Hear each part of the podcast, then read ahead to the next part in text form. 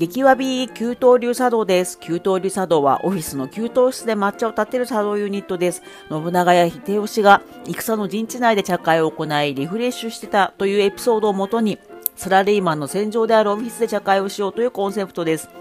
この番組では給湯流茶道メンバーたちが、えー週末や出張先で博物館や美術館に行き、展示を見て知ったことをレポします。博物館や美術館で見た歴史の新ネタを食べる、えーか頭文字を集めて、ハッシュタグ歴史のハクビシン、よろしくお願いします。古きと今から新しきを生み出す人の基地、京都のシェアスペース、古今園の提供でお送りします。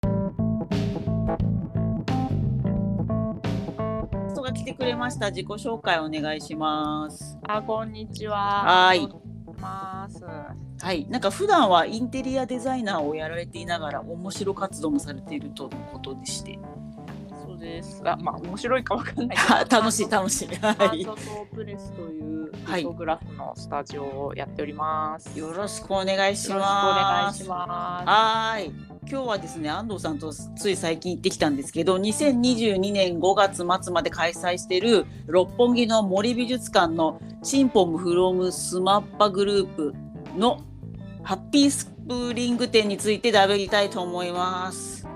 イエーイ。イエーイ。もうね夜遅くてもう疲れ果ててる2人すいません。本当に引っ張り出してすみませんですはい。このフロムスマッパグループは何でつけたかはまあ皆さん調べといていただいてここからチンポムさんと呼び呼ぼうと思います、うんはい。チンポムさんは結成17年を迎えましてまあね皆さんもう17年なんだ。ね。え。皆さん大好きのチンポムさんなんですけどその結成の初期から最近までの代表作と新作含めなんと150点を一気に森火で、えー紹介する初の本格的回顧展ということです。うんうえいうん。イエウェイ。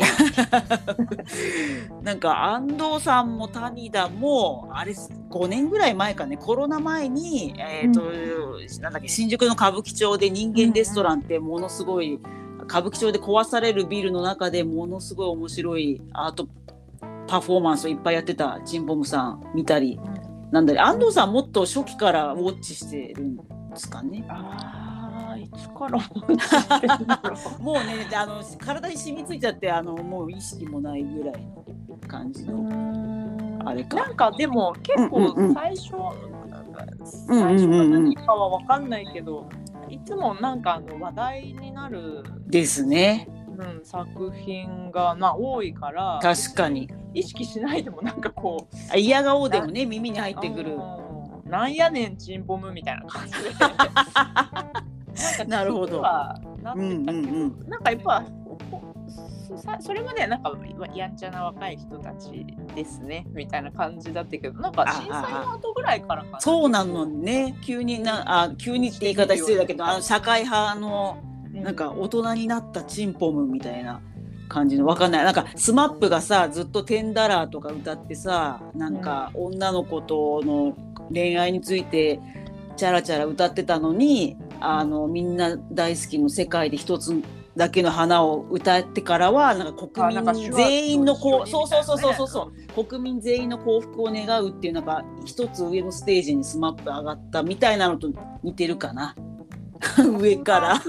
まあなんかあの勝手に見えてたよあでも見えますよね。そうそうだからちょっとあの、まあ、私たち多分個人的に、まあ、ざっくり言うと氷河期世代的なので多分同世代にはいると、まあ、うちらの方がちょっとババアかもしれんけど同世代だからなんかそのやんちゃの後輩みたいな感じあそうだよね。なんか大学うちらが4年の時1年みたいな多分。そういうエモい感じで勝手にあの同じ小学世代やけくそで生きていくぜっていうノリで応援してたんだけどやっぱ確かに3.11からちょっと私たちを追い抜いて大人になっていかれてしまった。さちょっと寂しいけど憧れ。るそうそうそうそう。世界のアートシーンあでもあの応援してるよみたいな。そう,、うん。あそういう。寂しさもありますね確かに。でもなんか人間レストランとかであやっぱりチンポムやなって。いやそうそうそうあれで一気にあまた私たちのあのところに戻ってくださったみたいな世界的アーティストになったけどあのアンダーグラウンドの人々にもまだ目を向けてくださる母みたいなっていうチンポムさんたちでございますがでまああのまあ一応にこの放送した後もあと数日間はあの、うんまだ展示してる予定なので、まあ、完全なネタバレをしてこれから、ね、見にこれを聞いて見に行く人も23人いるかもしれないんで、ネタバレを完全にしない程度にお話しする感じなんですけど、まあ、その今言ったみたいにスマップで言えば ten dollar とかであの恋にはお金がかかるんでなんで振り向かないみたいにチャラチャラいい意味でチャラチャラしてたのと一緒でやっぱ私もチンポムさんはやっぱ初期の作品のにやっぱめっちゃグッときたっていうのがうんうん。あります。あそもそもですね私その人間レストランには行ったけど全然勉強不足でチンポムさん全然追ってなかったので初めて初期作品もちゃんと見たという感じもあって。よかったですね。なんか、なんかまあ、あの、細かくは言わないですけど、カラスの映像作品がすごい感動して。何だとやったらそれに感動してね異常にか、やっぱりなんか、うん、そうなんで最すよ、ね。初の頃にあれ展示されてるんだ結構入ってすぐぐらいにあ、そうそうそうそうそうそうそう。なんかもういきなりそれ見てタリアさんさあ、うんこれ見れただけでもう今日いいですよいや、本当にそう思うぐらい感動しちゃって。あんなに点数あるのに そうそうそう。いや、なんか一発目からいいとかってあんまなくない？なんか大回顧展とかさ、やっぱ初期はさ、大体最後の方になんか対策そうそうそうそう対策とか、まあ、真ん中から辺で来るとかやっぱさ大回顧展の場合さ初期の頃はまだくすぐってましたみたいな普通は多いじゃん作家さんとか。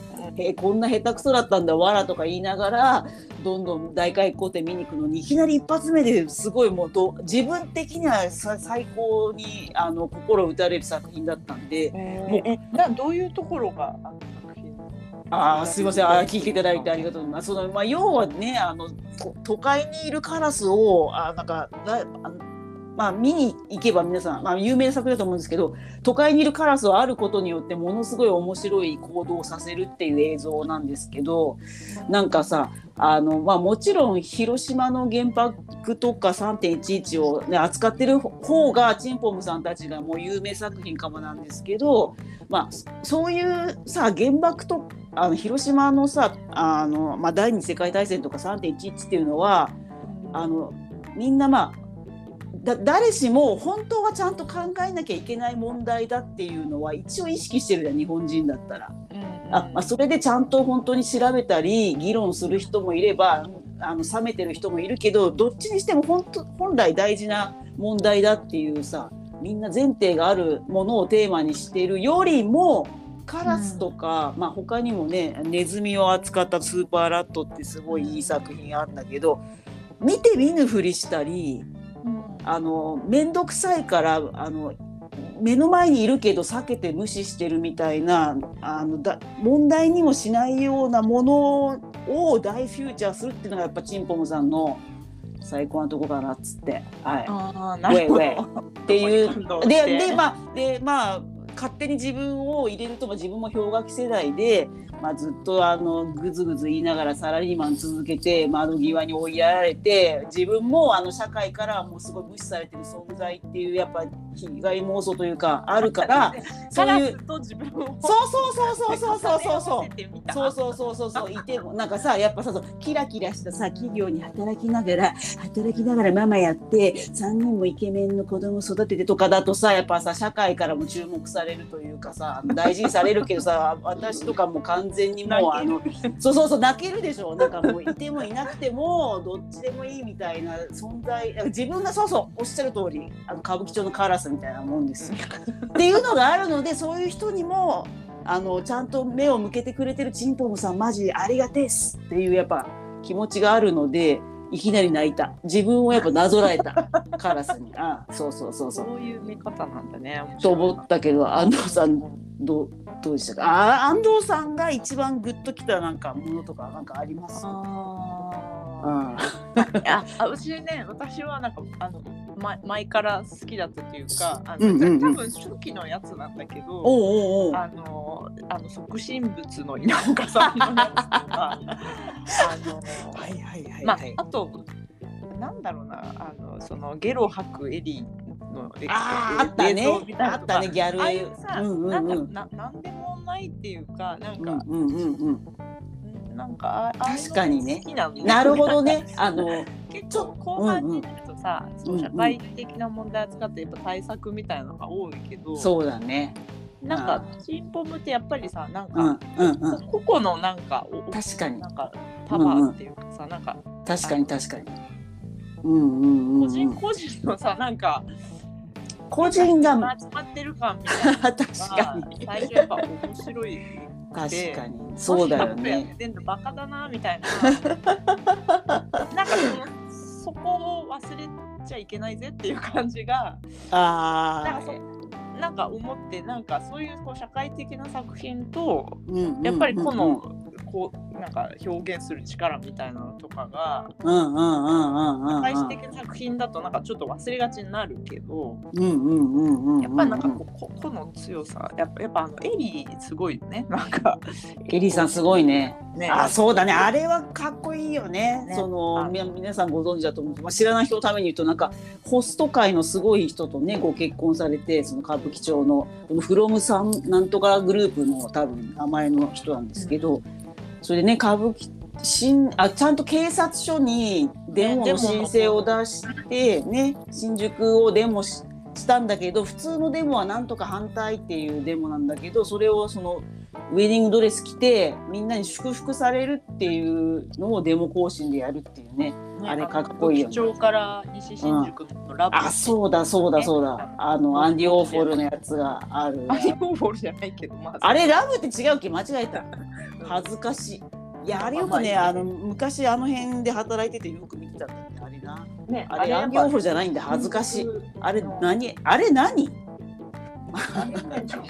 まあいいやいや皆さん調べてもらって。そうではない。なんかまあ都庁の新宿の都庁の方にあるなんかすげえなんかおしゃれなね私アンディ・オーフォルだと思い込んでたはず。なんで思い込んでたんだろう。まあいいや。とにかくラブって大きく書いてある。うんそうだね。あ、ロバート・インディアナ。あでも似て似たような感じ。な似た感じか。そうそうなんかそうラブっていう大きいなんか彫刻があるんだよねあそこまで歩いたっていうやつでで今その安野さんが言ってたのちょっと補足すると促進物っていうの言ってるのはそのメン メンバーの言われてもわかんないよね。あいえいえ、まあ、あんまネタバレしてもあれだけど、まあ、稲岡さんっていうねすごいあのあの素敵なメンバーの人があれな自分で食べるのをやめて促進物ぐらい本当にガリガリまで痩せたっていう15キロ痩せたって書いてある。すごいね、まあ、その自分自身を作品として出してたんだよね。っていうやつのほげほげ版があるのでぜひ皆さん現場で見てたらそれが衝撃的な展示方法も衝撃だったんですけど、あとエリーさんのもなんかなんだピンク色の液体をうん。空腹で飲んでずっとゲロをその吐くとかだったよね確か、うんうんはいうん。なんかギャルさ確かなんかさギャルを売ってたよねあの頃ね。そうだそうだ現代アートとギャルって一切結び普通さやっぱ前髪がさめっちゃ多いさちょっと変な髪型の人とかさそういう女の子が現代アートだったはずじゃん まあそれも偏見やけどね。そうそうそうそうそうそうそうう。でさ眉毛から1 0センチぐらい上にさあの前髪切っちゃったりしてさそうそうそうそうそうそうそういうさあのわかんないなんかギャルソンのすごいなんかあの風船みたいなさスカートあそれ古いかその考え方も。うんとか当時はね やっぱ0年代の現代アートやる女の子っていうとそういうイメージだったのにギャルなのにっていう大体美大にギャルがいるのかっていうねそこが面白かった。そうだよ。ね。そうそうそうそう。だからやっぱその個の力時代、個の力時代、ゼロ年代時代。確かに。なんかさ、あうんうんうんそれで気になって、うんうんうん。そのはい。チンポムの、おうおうえっとその私たちあの名前の漢字が読めなきゃいけない後ろさんって読むらしいんだけど。ああ、うの花のう書く人。読み方分かってない。うんうんうん。ウリュウさんとか言ってたけど、後ろ言っちゃってたね。うん。フロントの人ね。うん。ううじょうさんとか言ってたけど、そうあそうと、うんそのまあの谷の九刀流もね、なんかうん松田治さんはいはいはいはいはい。がなんか書いた「河の時代」っていうそのう美術手帳で連載してたなんか対談をまとめた本がなんか、うんいつだったかな？一昨年ぐらいにそうだったんだ。やば勉強不足で読んでない買わ。ってなんかおお、買ったんすね。激アツ。うん、どうでした？2019年の秋にこれ発売されてるからなんかちょうどその2019年だか2020年だかに買って読んだんだよね。あ、あ、その時読んでたんだ。で全くうんうん覚えてなくて、はい 忙しいもんねあ毎日ねでも面白かったって。あうん。あのほらあの愛知トリエンナーレとかやっててああ、であの表現の不自由点とかさいろいろこうちょっとそうだねねなんか叩かれたりしてた。いよいよ現代アートがあのワイドショーで扱われる時代になった。そうそうそうそう。でなんか確かにあの時ってちょっと自分も、うん。あの皇居のアートフェスティバルにアーティストとして参加したりとかいうのもあっおてーすごいすごい。うんうんうん。なんかやっぱりそのこ公共大うんうん。きなさ、そういうこう公共のさアートフェスティバルっていうのがさものすごい乱立しててさ、そうだね。やっぱ瀬戸内芸術祭からそうそう。10年ぐらい経ってみんなやってみようっつってわーわーわーやってて。まあ今もやってっけど。どこでもやってんじゃん、なんか。そうそうそうそうそう。ちょっとした小さい町でもやっててクオリティは様々だがとにかくみんなあのアートフェスって普通になったよね日本でまあそのまあレベルはまあさておきいろんなレベルの。うんまあ大うんうん小あるけどあるけどね。でなあんかあの、うオリンピックも直前に控えててさ、だったね。最大の校のイベントがあるぜ本当だね。よりによりそういうさ予算もついてただろうし。そうだ。うん。ででもなんかさやるとやったでさ、うんうんうん。そのまあいろんなお客さんが見に来るからさ、うんうんうん。アートという表現なのになんかそう叩かれたりとか、そうだね。あったね。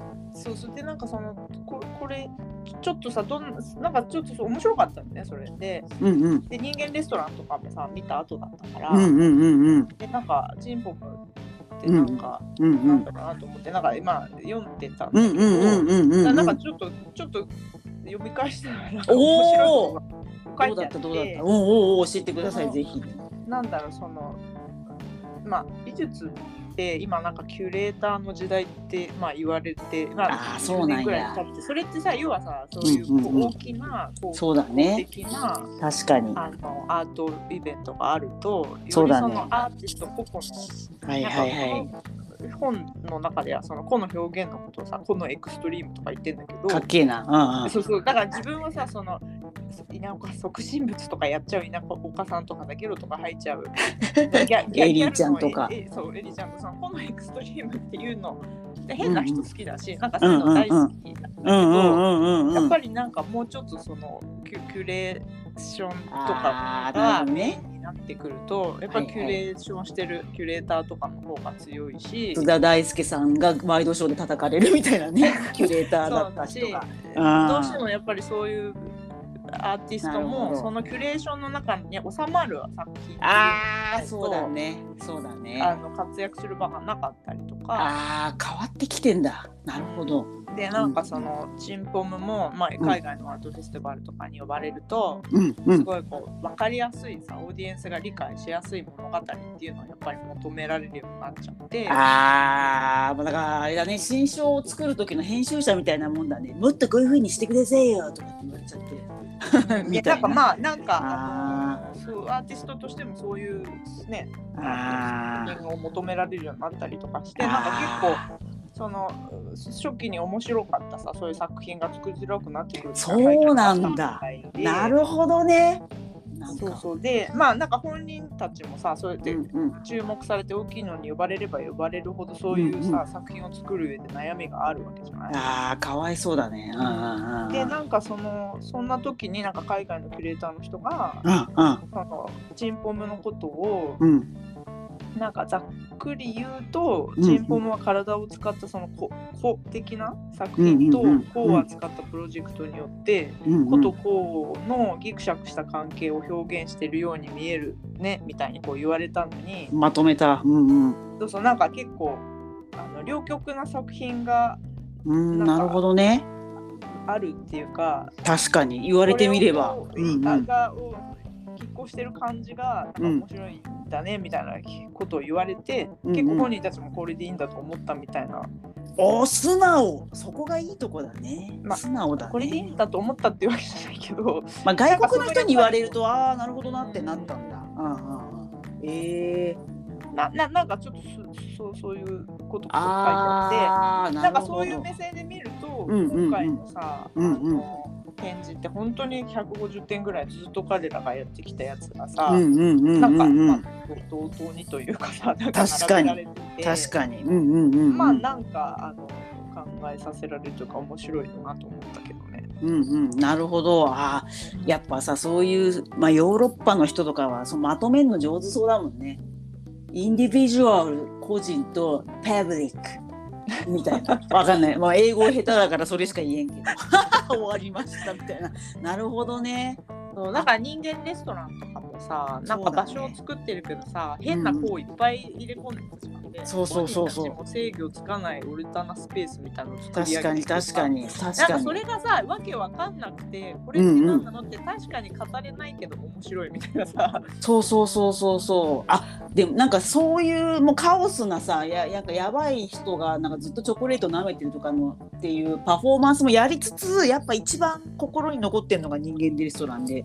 あの世界中の死刑囚が死ぬ直前に食べたメニューを再現したのがあの食安い食堂の食券の形で変えてその買うと本当にその死刑囚が直前に食べたメニューが食べれるっていうコーナーがあってそれがねものすごい泣けたんだよね当時。まあ他はカオスでやってるけどそういうところにあのパブリック？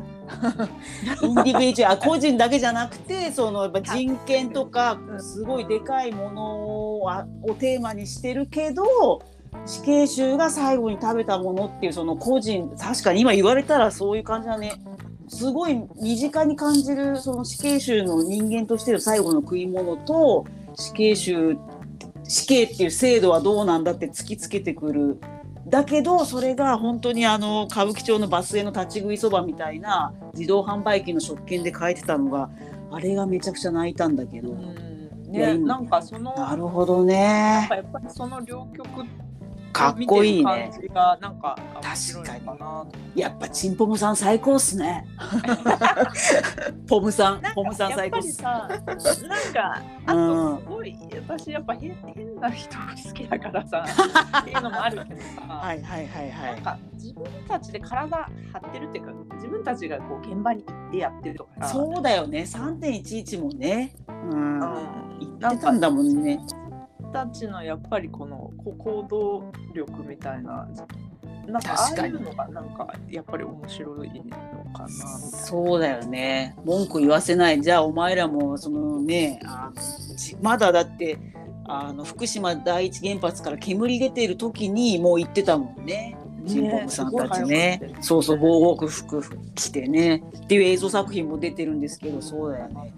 いやーなるほどね。そこが面白いんだ先に調べてから行けばよかったなるほどでも言われると見た作品全部も確かにしみじみしてきましたわなるほまああどです、のいやもっといろんなことこれの本には書いてあるけど。あおーの一つ今だピックアップしてくれたと。うんうん。そうそうなんかちょっと入り口のあたりにそういうこと書いてあってそういえばそうだなとかいやーおもろいっすね。なるほどめっちゃ勉強になった。ああとまあちょっとこれちょっと上からかもで言う必要ないような気もしてきたんだけど。その、まあ、だんだんだんあその六本木の森美術館の中でだん、まあ、最初の初期はそういうそのギャルと個の挑戦みたいな面白いものから言ってだあのでそのこう展示の後半になるとその社会派になっていく大人になっていくチンポムさんの活動が出ててその広島の原爆ドームに飛行機雲を作ってピカって書くカタカナで書く作品でを出した時にどういうふうになんかあのメディアに取り上げられて、うん。あの被爆者団体と問題になって炎上したみたいな記録をすごい書いてあったりあとこれ皆さんあの私も友達に教えてもらったから行けただけなんですけどこの森美術館全部見終わった後に虎ノ門の別会場で第2会場に行けるんですよねその当日行った人が森美術館でしか予約できないっていうレアなあれなんですけど。あねあれすごい全然わかんないよね。そう言われてたからいけたんだけど、皆さんもだから自早分では見つけられない。そうそうそうそうそう。で先に言っておくとその虎ノ門の第2会場の方は早いんですよ閉まるのが。夜夕方5時に閉まっちゃうので森美術館自体は多分夜10時とかまでやってんだけど第2会場行きたいんだったら早めにまず森美に行ってその場で予約をしないと、ね。そう場所も教えてもらえないから。でまあ今から行く人は絶対行ってほしいよね。いや行ってほしいですね。でそっちは、まあ、あんま多くをペラペラ語れないんですけどまあいろいろ揉めて森美術館にうんあの載せれなかった作品を第2会場に出してるんですけど、まあ、なのでそういうやっぱそのどうやってその社会と揉めたかっていう記録自体も、あ作品にするっていうのがやっぱあのなんだあとほら渋谷駅のさ岡本太郎の絵にちょっとなんか細工しちゃったとかさ、あった、まあ、そこがやっぱチンポムさんたちの一つのあのお家芸だとは思うんだけど結局逮捕されてないよねみんな。そうそうそうゆそこなんですよね。それで急に思い出したのが赤瀬川源平大先生。はい、最後は大老好きそうみんな大先生そうそうそう。まあ最後はね老人力だか老人力だかすごいベストセラー出してお茶の間の作家さんに思われている人もい、まあ、こんな出しを聞いてる人にいないかもしれないですけど、まあ、赤瀬川源平さんすごいんですよね。に当時なんかいろいろあって偽の千円札を作って展示していたらガチで裁判にかけられて偽札だっつってどう見ても現代アートなんではあるんだけどそれで執行猶予付きの有罪になったんだよね。赤瀬川先生は。うんうん。まあでもごご本人は当時はその裁判に出ること自体がまあアート作品というか自分をパフォーマンスが作品だみたいにしてやってたらしいんだけど1970年代はそれで有罪に一応なっちゃってたから、やっぱ暑いねやっぱ。やっぱ70年代とかって60年代70年代。60年代70年代のその現代アートの人ってちょっとノリが違うんだなってなんか思いました。なんか社会も違ったろうしね。またとことん叩くみたいなね。そっか。やっぱ戦ってる社会だよね。戦う。そうだね。あ、ピリピリしてたのかもね、まだ学生運動の、まあ、残りがもあったりしたからやべえやつは徹底的に叩くみたいなのあったのかもしれない。うん。けど、まあ、そこからやっぱ30年40年経ったチンポムさんは、まあ、もちろんそのいろいろ揉めたりする記録もしっかり残してるけど有罪まではいかないってところがやっぱ日本人がどんどんこうあ今どんどんさ若者のさゆ犯罪率は下がってるらしいのよ日本って。うんなんかやばい事件とかは起きるから報道はすごいして煽られてるけど全体的なあのその若い世代の犯罪率はどんどん下がってるっつってっからやっぱはい日本人どんどんあの洗練されてきてるのかなっつって。はい。洗練されてきてんのかなこれ。でも犯罪を犯す率が下がってるっていうのはさある意味洗練じゃない？その、まあ、器用というかその警察のお世話にならなくても生きていける人が増えてるってすごくね。知らんけど。知らんけど。なんかさなんでか。それで今パッと思い出したけど。おおこの本にさその本の時代っていうね、はいはいはい。パブリックの時代ね。うん。うんあのそのアイストレーナーレのさ芸術監督だったあの津田さんも呼んで来た来たなんおおいいね。ななんていうの？だべってるんだ。あのダベってるのが収録されてんだけどさ、うんうんうんうん。なんかそこでさうんさっきちょっとザラメして読み返してたんだけどあざーす。うんうんうん。なんかえっ、となんか多分うん。若わわ若い人たちのか考え自分たちが若い人たちにはもう入ってないと思うけど、うんうん。あの考え方が自分たちの若い時と違ってるよねみたいなのがあってでそれのなんか、なんかのアンケートで、うんうん。えー、ありえっ、とね、おうんうんうん。大阪大学出版社がなんか高校生をあ社会学者の人かな？がうん高校生を対象に行ってるアンケートで、うん。あのえうん。ーそのアンケートがショックだったっていうのを津田さんが紹介してて、えー、何何？で例えば、えっ、と、あこの世は変えられると思う。いいえ99%みたいな。昔の高校生なら変えれるはず。そんじゃそういうチャラいんじゃないんだ。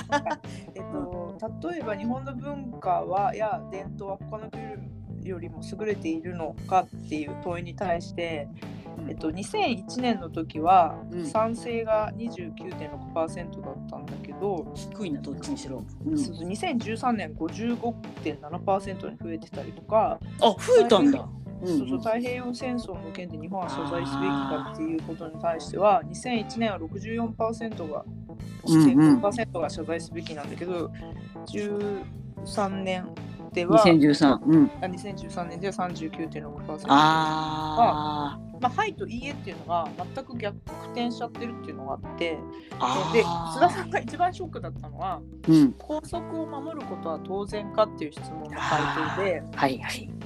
2001年の時はうん肯定的回答が68.3%だったんだけど、うん。2013年の時は87.9%まで上がってるっていう。あ、もう高速守んな当たり前だろってなっちゃってんだもん。8割以上の人は。ああ、でもそれわかるよ。決まりを守ることがを増うん。うえん。たんじゃない、決まりを守る人が増えたっていうのがなんか別に悪いことじゃないとは思うんだけど、まあ犯罪率が下がってるもんね。そうそうなんかそういうことでもさえこの校則違うっしょみたいな校則ってなそういうの山盛りだったと思うんだけどさ。なんかそこに戦っていかなかったりいい理論疑問をなんかだから与えられたものをすすんなり受け入れちゃうっていうさわかるわ。気質になってんのかなみたいなのがさなんか犯罪が減ってる反面、なんかその,、うんあの自分のうんうん社社会に飲まれてるっていうかさそういう感じなのかなって思った。いやーでもあると思うなんか前ねなんなんかで見たんだけどえー、と小学日本の小学生かなあの今さどんどんさ駅とかに防犯カメラめちゃくちゃ増えてるじゃん。でそのことをどう思うかっていうふうに聞くとまあこれは別にか過去のあ何パーセントっていうのはないか比較はできないんだけど防犯カメラがいっぱいあるとは安全で嬉しいみたいなやっぱ圧倒的にそういう声の方が小学生はあってそのなのうん。人権を守らなきゃいけないとかその国からさそんな自分たちがずっと監視されることが恐ろしいみたいなことはやっぱまだ、まあ、小学生だからかもしれないけど。分かってないみたいなのがあってだからやっぱさやっぱ学生この話前もしたっけ？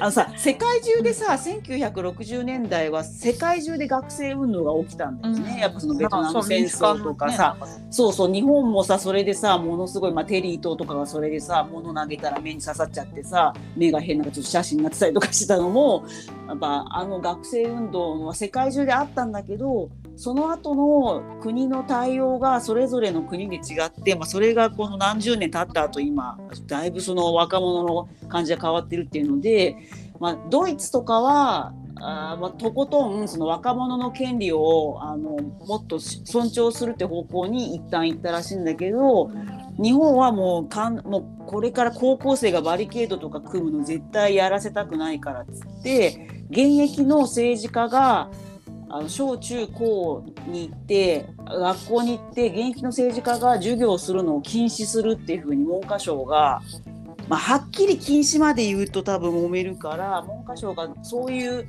のは望ましくないっていうお達しを公立の学校になんか下ろしたっていうのがあって。まあ、そっからもう政府の狙い通りであの若者が政治離れして今投票率もめっちゃあれ低いし、まあ、そういった政治的なことに関心を若者に持たせないように日本は仕向けてきた。そうそうそう政府は。でもでもその政府のやりはとしては目標達成してるわけだよね。そうやってその、まあ、だから今さおじいちゃんしか政治家はいないしさ。そうそうそうそう。あとなんかさ今、まあ、たまにさ、まあ、一方でさその公立中学校のあの校則がひどすぎてキモいから撤廃しようみたいな動きもちょっとあるじゃん。なんか女女女子の下着は白じゃなきゃいけないとかさあの絶対うなじを見せちゃいけないとかあの前まだ眉毛から何センチ上じゃないと男の子の前髪切んなきゃダメとかすごいこう変な校則残ってんのもやっぱ学生運動で荒れ果てた時にめちゃくちゃ厳しくしたんだって。それが名残で残っちゃっててるけどほら今の子はさもう校則は守るものだとかその政治離れもしてて特に反抗しないじゃん国のことに。だからその校則だけが今浮いてるとかっていうのを聞いたことがあるんだけどだからその津田さんがあのショックを受けてるのはおっしゃる通りで、まあ、学生運動の後の日本はそういうふうにその若い子が反抗することがないように衰退してるのはなんかでもさなんかやっぱそのアーティストとかになる人ってさ、うんうん法うん、則破っていく側っていうかさ、守んまあ、破っていくまあやんちゃね。ややんちゃマウント。守んないっっていうか守れないっていうかはみ出していく側多分がなんか、そういうちょっとかかか変わってるというか個性が強いっていうかさそういうそのまあ個のエクストリームじゃないけど、はいはいはい。そういう人がさなんかまあそうあのうん。社会に出て自分の表現と社会っていうのを照らし合わせてチンポムみたいに育っていくのにさ、うんうんだからうん。チンポムみたいなさなんか育ちにくくなってるってこと生まれづらくなっちゃってるってことなのかな。だからまあ違う方向になるんだろうね。その学校に馴染めなかったみたいなさだから今さだから不登校でもなんか通信の学校増えたりしてるからそういう風に生きてる人が今後はアーティストになるのかうんなあ。まあでも今はアイドルじゃない。アイドルになればいいんじゃない？わかんない。みんあなね。学校に馴染めないけど美人だったみたいな人はアイドル。アーティストになんかならずにアイドルアイドルになる方が大変じゃん。まあそうだね。アイドルの方がむ体張って大変だからやっぱ現代アーティストになった方がいいとは思うけど。とかでもう何してんかわからんくなってるけど。いやでも日本はそういう感じはあると思いますよ。うん、どんどんみんないとりあえずおとなしくなるっていうのはだから赤瀬川源平さんはまでは有罪判決受けてたけど現代アートの若い人が今後有罪判決を受けることはない作品でね有罪判決を受けるというのはない時代に突入してるっていうことでしょうか。キリキリ確かに。まあでもなんかそういうこともなんか考えさせられるなんか17年ぐらいのですね。ねあの歴史といういやでもほんとよ。私さうん。すごいいいなと思ったのが、うんうん。最初の構成がおもろ白くなおもろかったね。あのやっぱ前半が圧倒的にやられたよね。うん。なんか道作っちゃったりとかしてさそうそうそうそうそう。あの本来すごい天井の高いあの超あのね。スノッブなね森美術館をいきなり入るとものすごくあの歌舞伎聴衆がするように作り込んでましたね。すごいあれそうそう向みたいなきだそうそうまさかのだよもうあの天下の森美術館がこんないい意味で汚らしくなるっていうのはやっぱさすがだよね。ポムさんさすがっす。なんかあれ、うんなんかお面白かったな。いやあれだからなんかよくわかんないけどおしゃれそうだからデートで行こうとか言ってさ Z 世代がデートで行くと多分ビビるよね急にさなんか音もわざとうるさい映像作品いっぱい同時に流してたもん。ねガーガーガシャガシャガシャってなってて、うんきうんもうあの天井に頭ぶつけんじゃないかみたいな。と汚らしい感じといい意味でね暗い感じが。はい。あれ最高してあれでやっぱ度肝抜かりまずね。はい皆さんね歌舞伎町に行きましょうみたいな、そうなんか道を作るみたいなのとかさ歌舞伎町のそうだしさ、なんかあのストリートうんうん感みたいな、うん、そうだね。な忘れちゃいけないストリート感ね。うんどんなんに大物になっても。道ででテーマにずっとなんかしてるところもあるしさ。確かに。その大都市で忘れられた人たちをあ物たちみたいな。大集合みたいな。ね。いやよかったですね。だからみんな、ねはいなんかあの前になんか違う人の展示で、うんうん。劇場の中にストリート空間を作るって言って、まあ、ちょっと誰とは言わないんだけど同じように単管 単管あ始めてあはいはい。カカートってあの横浜のうんうん。劇場、ああうんうん。に前なんかやたことある。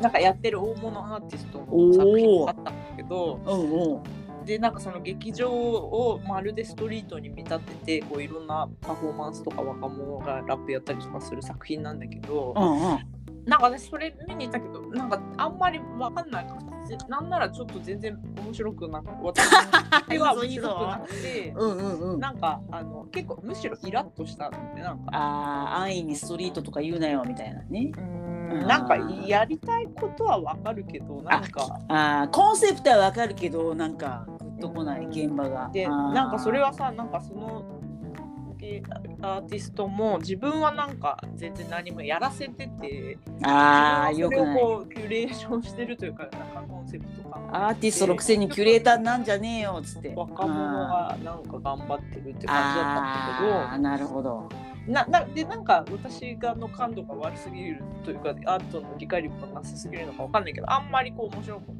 はいはいはいはいはい。なんかこのチンポムのあのあす森ビルにあんな道を作るのは、いやほんとそうよね。あ、かっこいいな。すごかったよね。なんやかんやで自然光を入れてるコーナーもあったもん。ねなマジであの朝方の歌舞伎町のなんか据えた感じみたいなさ フロアもあって、ね、階段上に上がったとこモリモリだったり、ね、いやめっちゃ感動したよ。あとそうしつこいけどやっぱ一発目のカラスで号泣したしね 私は。とにかく感動しすぎだよそれ。いやそう。ねまあでも自分もさなんなんわかんないけど。どそのまああのまだ学生だった頃とか調子に乗ってさあの歌舞伎町のさリキッドルームがまだ歌舞伎町にあった頃さ、まあ、音楽のねあの若い人知らないと思うけど、まあ、クラブの帰りの朝方歌舞伎町まあオール？オールして 踊ってオールして。朝わーとか言って歌舞伎町あるとカラスがブワーって言って怖かったこととか、ねそういうエモい今となってエモい思い出とともにカラスの映像 失われた世代のね青春みたいなのと相まってカラスをさあのなんか率いてるさうん、あのエリーがまたギャルメイクなのがいいんだよね。そうそうそうそうそうでなんか本人もあの一応ねただおそらくこれでやればカラスが集まるって知った上でやったけど本当に集まってきてわーってなってたもん。来てる来てるみたいな。そうそうそそう。うそううそあの屈託のない感じがさそうそうそうそうそう。屈託のない感じ。が感じがね。いやほんと最高なんですよ。でもやっぱりあのネタバレしないようにしておきますけど最終的にすごい映像が盛り上がってうわあこんなところにもあんなところにもカラス呼びつけて号泣みたいな そこで泣くそうそうそうそうそう。自分に浸ってて号泣してあそうそうそうそうそうそうそうそう。そ うあーあつってさついててさエリーさんに。あーあーあーとかカラ言ってス側に立ってるとは思わなかったいや当たり前でいつだって私はカラスですよでもエリーさんに導かれてすごい場所までカラスのみんなさんが来て一旦なんかみんなの心を動かすようなところまでカラスがわーあーあーっつってきておーみたいなクソカラスでもエリーさんと一緒にいればいいことできんじゃん号泣みたいな。そうそうそうそう。全ての 全てのゼロそうそうそう。氷河期世代のカラスに。そうなんですよ。とにかくまあそこだけ見れればいいんでみんな早く行ってくださ い。そんなことない。ね。他にもめちゃくちゃいいのあったりそうそうそう人には人のチンチンポムさんがあるっていう。ポムさんがあるでもなんかなんかすやっぱり時間がを経ってさ自分たちも年を取ったりさあの本当ですね。17年間さ社会に属してさらさられましたね。中でやっぱ見見か見え方とかも変わってそうだね。うん、なんか自分もお年を取ったなとか確かに。面白いだけじゃなくてもう見るだけで泣いちゃうみたいな。涙腺が崩壊する涙もろくなっちゃう。エリーちゃんみたいな。そうなんですよ。まあでも。メイクだよーって。絵も入ってるよ。確かにねいや本当だねなんかやっぱね話したかまあ話まあチンポムのその男性メンバーはそんなにさ、まあ、ちょっとシワ増えてもさほぼ変わってないみたいな当時から風貌が。やっぱエリーさんはやっぱメイクをどんどん時代ごとにギ変えャルメイクじるからゃなくなったかな？そうそう別人に見えるとかやっぱ女の方が辛いよねそういう年代ごとに変わっていかなきゃいけないみたいなさそういうのも感じたよね。まあエリーさんがどこまでそういうことをお考えかは分かんないけど。あいやいやそういうのいっぱい書いてんだよね。本ね。読ってないままラジオにでなんでますけど。のお子さん産んだりしてね、なんかそういうさっきもあったけど、いろいろ変わってってる自分を避けさせてる感じあるよね。そうだね。そうだね。そうそうそう。だからちょっとうんまあこの話やめとこうよ、まあ、ララストがラストがちょっと丸く収まりすぎてってそうエリーさんってなっちゃったね。だからやっぱ女の方が大変だね。そういう産んだりするとなんか尖ってたものがなんか変。まあいいややめとこうこの話は、あれだよね、谷田さんが可愛いなロンティーみたいなの買ってたよね。あそうそうそうそうそう。やっぱねそうそう最後お土産グッズはすごい可愛いから皆さん時間を余裕持って行ってお土産も買ってください。結構あの充実してたよね。そうそうそうそうそうなんかおしゃれなミュージアムバッグというかそうそうあのバッグとかトートバッグも可愛かったしね、あの人間って書いてる T シャツ買えばよかったなとか思っちゃうな。そうなんすよねなんかビビちょっとね一個一個がそこそこちょっと高めだからビビやっぱ森一個しか買えな森かったプライ森ビプライス。そうそうそうちゃんとブランドイメージたそうか森火の取り分が高いから値段上がってんのかあれあわかんないけど。ありえるななんかありえるちょちょっとなんか高いなって感じはあったよね。そうですね。3割増しで高かったんで1個しか買えなかったんですけど。でも皆さん一緒に買ってお揃いできましょう。チンポム T シャツ。はい。という感じです。いやいやいやいや今日も安藤さんありがとうございました。いいえこちらこそ。はーいというわけで今日はこの辺りにしようかと思うんですけどなんか安藤さん次の面白いお知らせことありまいろいろ。あ でもあの安藤さんがやられてるそのリソグラフのインスタがすごい楽しい写真がいっぱい上がってるのであの皆さんぜひフォローしていただきたいのであの番組の、はい、紹介ページにインスタを入れときますんで皆さんぜひフォローお願いします。ハンドソープレス何卒よろしくお願いいたします。はいはい、あとですね、皆様からのお便りも大々募集中です。はい、あのツイッターでこう番組の紹介しているので、それを引用リツイートとかで話していただいてもいいですし。ハッシュタグつける場合は、最近ちょっとプチリニューアルしたんだけど、歴史のハクビシンって書いて投稿してくれたら、あそう感想をできます。だからね、あの、なんだろうこれって思ってたの あの博物館美術館を見に行って歴史の新ネタを集めるだから博美新でカタカナでダジャレにしてるんですけど。そうそうそうそう。なんかジャニーさんの日本 いやあんまないんですけどね。まあたまにわびさびジャニーさんっていうテーマにも戻すんですけどそれはなんか伝統文化をジャニーさん視点で見るっていうラジオテーマにしたんですけど全部をジャニーさんでは語れないっていう今限界に達してきていて今日のチンポムさんも別にジャニーさん関係ない。まあまあス確かに。マップは一応無理やり入れたけど、なんでまああの2つのハッシュタグでやややろうと思ってますんで、はい、歴史のハクビシンで投稿していただいたりしても見ますし。はい。あとあの絶賛スポンサーもあのまだまだ細々募集しております。はい、あのーまあこういうこと宣伝したいって個人的なお願いとかでもあの大丈夫です。のお母さん100歳の誕生日おめでとうとかでも全然いいですのでこちらでキュートリーサードであの台本作ってあの音声読み上げますのでよかったらお待ちしてます。まあそんな高いお金いただかないのであのこう美術館に行く入場料なのでやってさせてもらいますのでよかったらメールください。えっとメールは officsgmj.gmail.com です。はい。じゃあ安藤さん今日も夜遅くまでお付き合いありがとうございました。ありがとうございました。はーい、旧東流茶道プレゼンツ博物館や美術館で見つけた歴史の新ネタを食べるハッシュタグ歴史のハクビシンでした。ありがとうございました。おやすみなさい。おやすみなさい。失礼します。